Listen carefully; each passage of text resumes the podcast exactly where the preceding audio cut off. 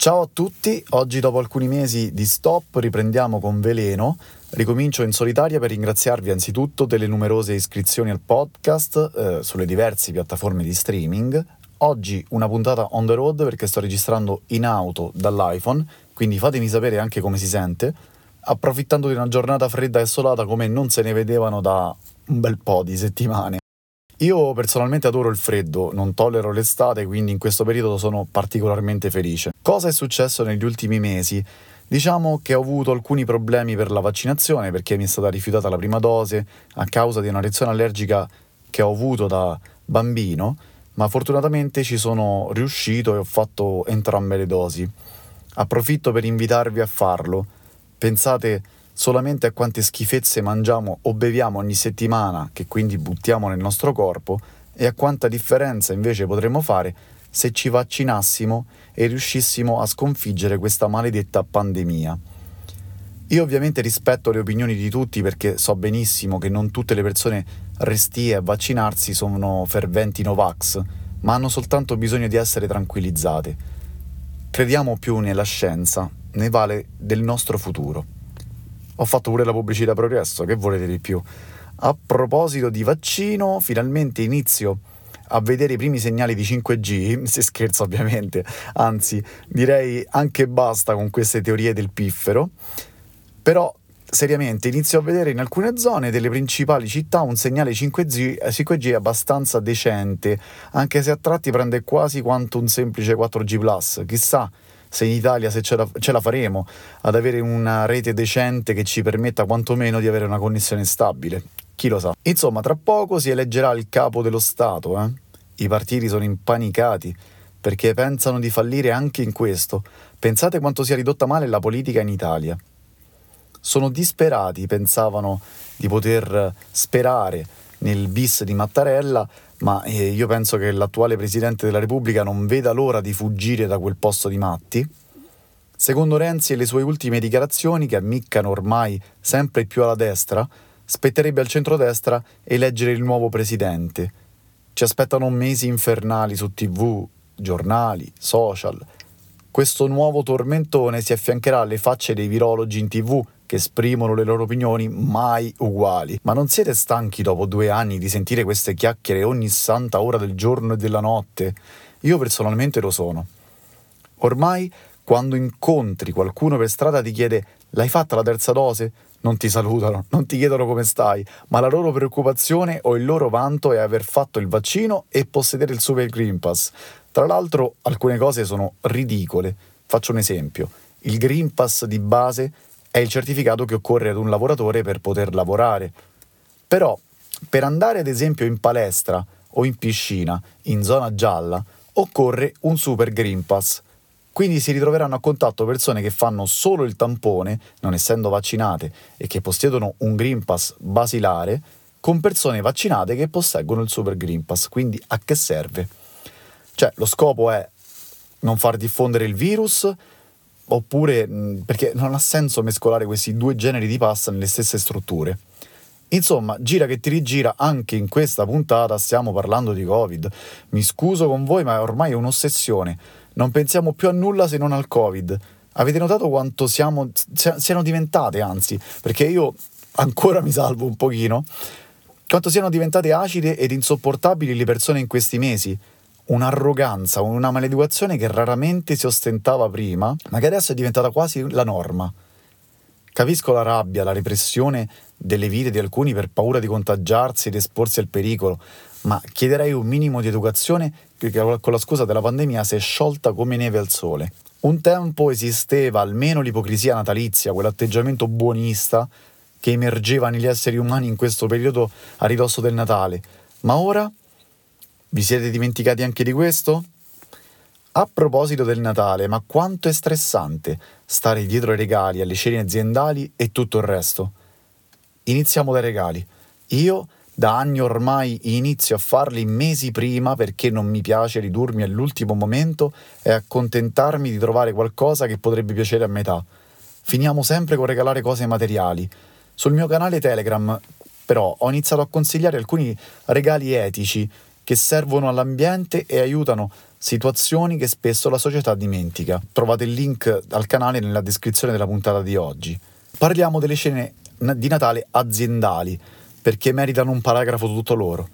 Diciamocelo, a nessuno va di andare a queste cene, vestirsi eleganti, sforzarsi a parlare con colleghi di cui non si conosce nulla e che a malapena si salutano. Non sarebbe meglio che i proprietari regalassero un panettone ciascuno e finisse lì il festeggiamento con tanto di auguri? Quindi, datori di lavoro che state ascoltando questo episodio, sappiate che solo nel 10% dei vostri dipendenti c'è questa euforia innata per la cena natalizia. Tutti gli altri vorrebbero stare a casa a rilassarsi dopo il lavoro senza vedere le vostre facce anche di sera. Mi dispiace ma dovevo essere schietto, altrimenti nessuno capirebbe il disagio che arrecate ai poveri dipendenti. Mi sento un po' il grinch delle cene aziendali di Natale e a proposito, che film guardare solitamente nel periodo natalizio? Io almeno una volta ogni Natale devo guardare Mamma ha perso l'aereo e il Grinch, ma se capita in tv un film tratto dal, da Canto di Natale di Dickens, beh, non voglio perderlo. Quel romanzo descrive la vera essenza del Natale ed è un capolavoro. Quindi se non l'aveste letto, fatelo, ne vale la pena. Non credo che uscirà un nuovo episodio di Veleno prima di Natale. Io sono molto istintivo e quando ho un'idea o qualcosa da dire scrivo la puntata in 10 minuti e la registro. Quindi non posso darvi la certezza che ci sentiremo prima delle feste, ma approfitto per farmi i miei più sentiti auguri di Buon Natale, che sia una festa magica come dovrebbero essere tutti i momenti trascorsi con le persone a cui vogliamo bene. Prima di concludere e salutarvi, ho deciso di inserire un episodio del mio podcast 5 minuti con al termine di questa puntata.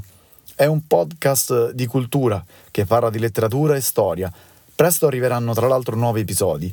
Nel frattempo, il primo episodio che allego questa, a questa, puntata, a questa puntata di Veleno eh, parla di Giacomo Leopardi.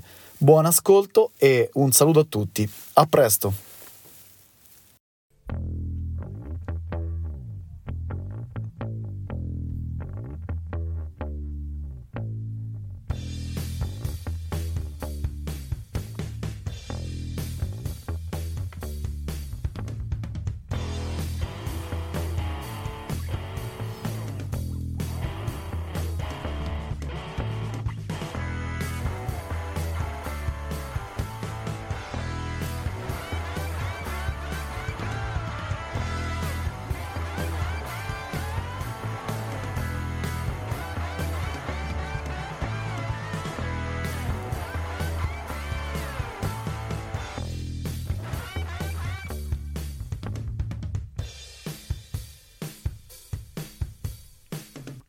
E Giacomo Leopardi nasce a Recanati, in provincia di Macerata, il 29 giugno del 1798.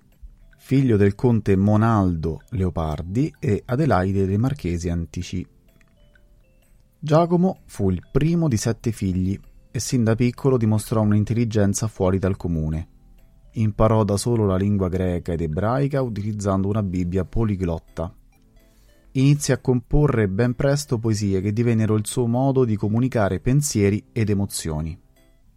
Lo Zibaldone è l'opera maggiore di Leopardi, riscoperto dopo molti anni per la sua importanza, venne pubblicato da Carducci nel 1898.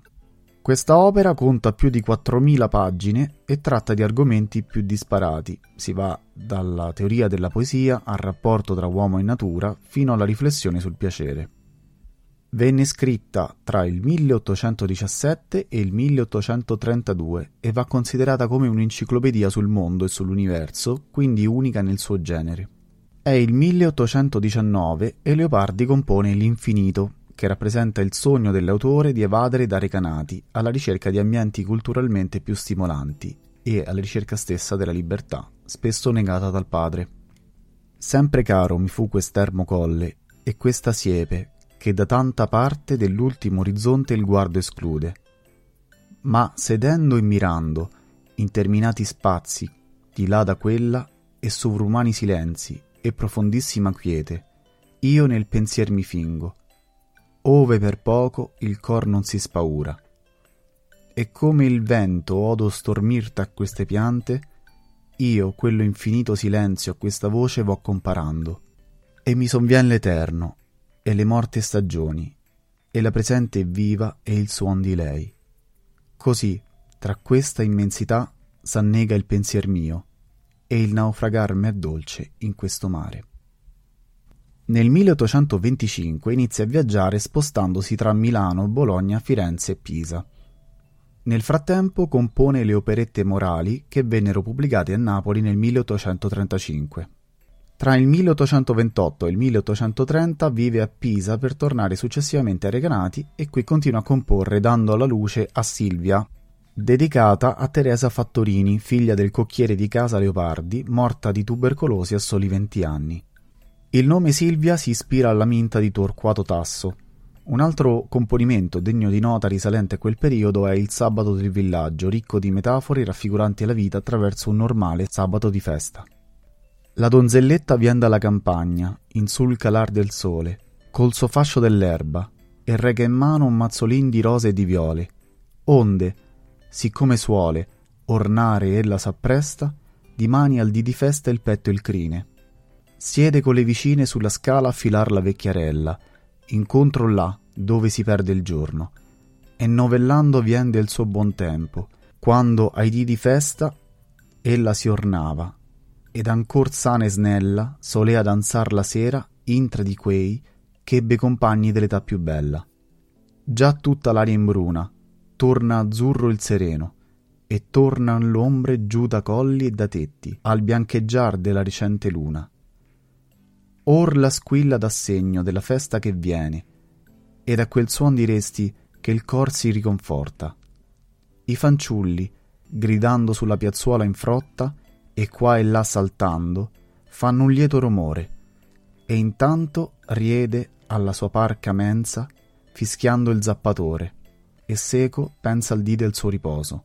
Poi, quando intorno è spenta ogni altra face, e tutto l'altro tace, odi il martel picchiare, odi la sega degli aiuol che veglia nella chiusa bottega la lucerna e s'affretta e s'adopra e di fornir l'opra anzi il chiarir dell'alba. Questo di sette è il più gradito giorno, pien di speme e di gioia, di man, tristezza e noia recheran l'ore, ed al travaglio usato ciascuno in suo pensier farà ritorno. Garzoncello scherzoso, cotesta età fiorita, è come un giorno d'allegrezza pieno, giorno chiaro, sereno, che precorre alla festa di tua vita. Godi, fanciullo mio, stato soave, stagion lieta e cotesta. Altro dirti non vo, ma la tua festa, canco tardi a venir, non ti sia grave. Tra il 1830 e il 1833 torna a Firenze e oltre ad essere eletto membro dell'Accademia della Crusca termina la composizione delle operette. In questo periodo si invaghisce di Fanny Targioni Tozzetti, moglie di un medico fiorentino, che ispirerà il ciclo di Aspasia, i cui argomenti principali sono la caduta delle illusioni, la morte e l'amore. Dopo il trasferimento a Napoli per seguire il suo amico Ranieri, lo Zibaldone e le operette morali vengono censurate dai Borbone e dallo Stato Pontificio e vengono inserite tra i libri proibiti. Gli ultimi canti di Leopardi vennero composti proprio nella città partenopea.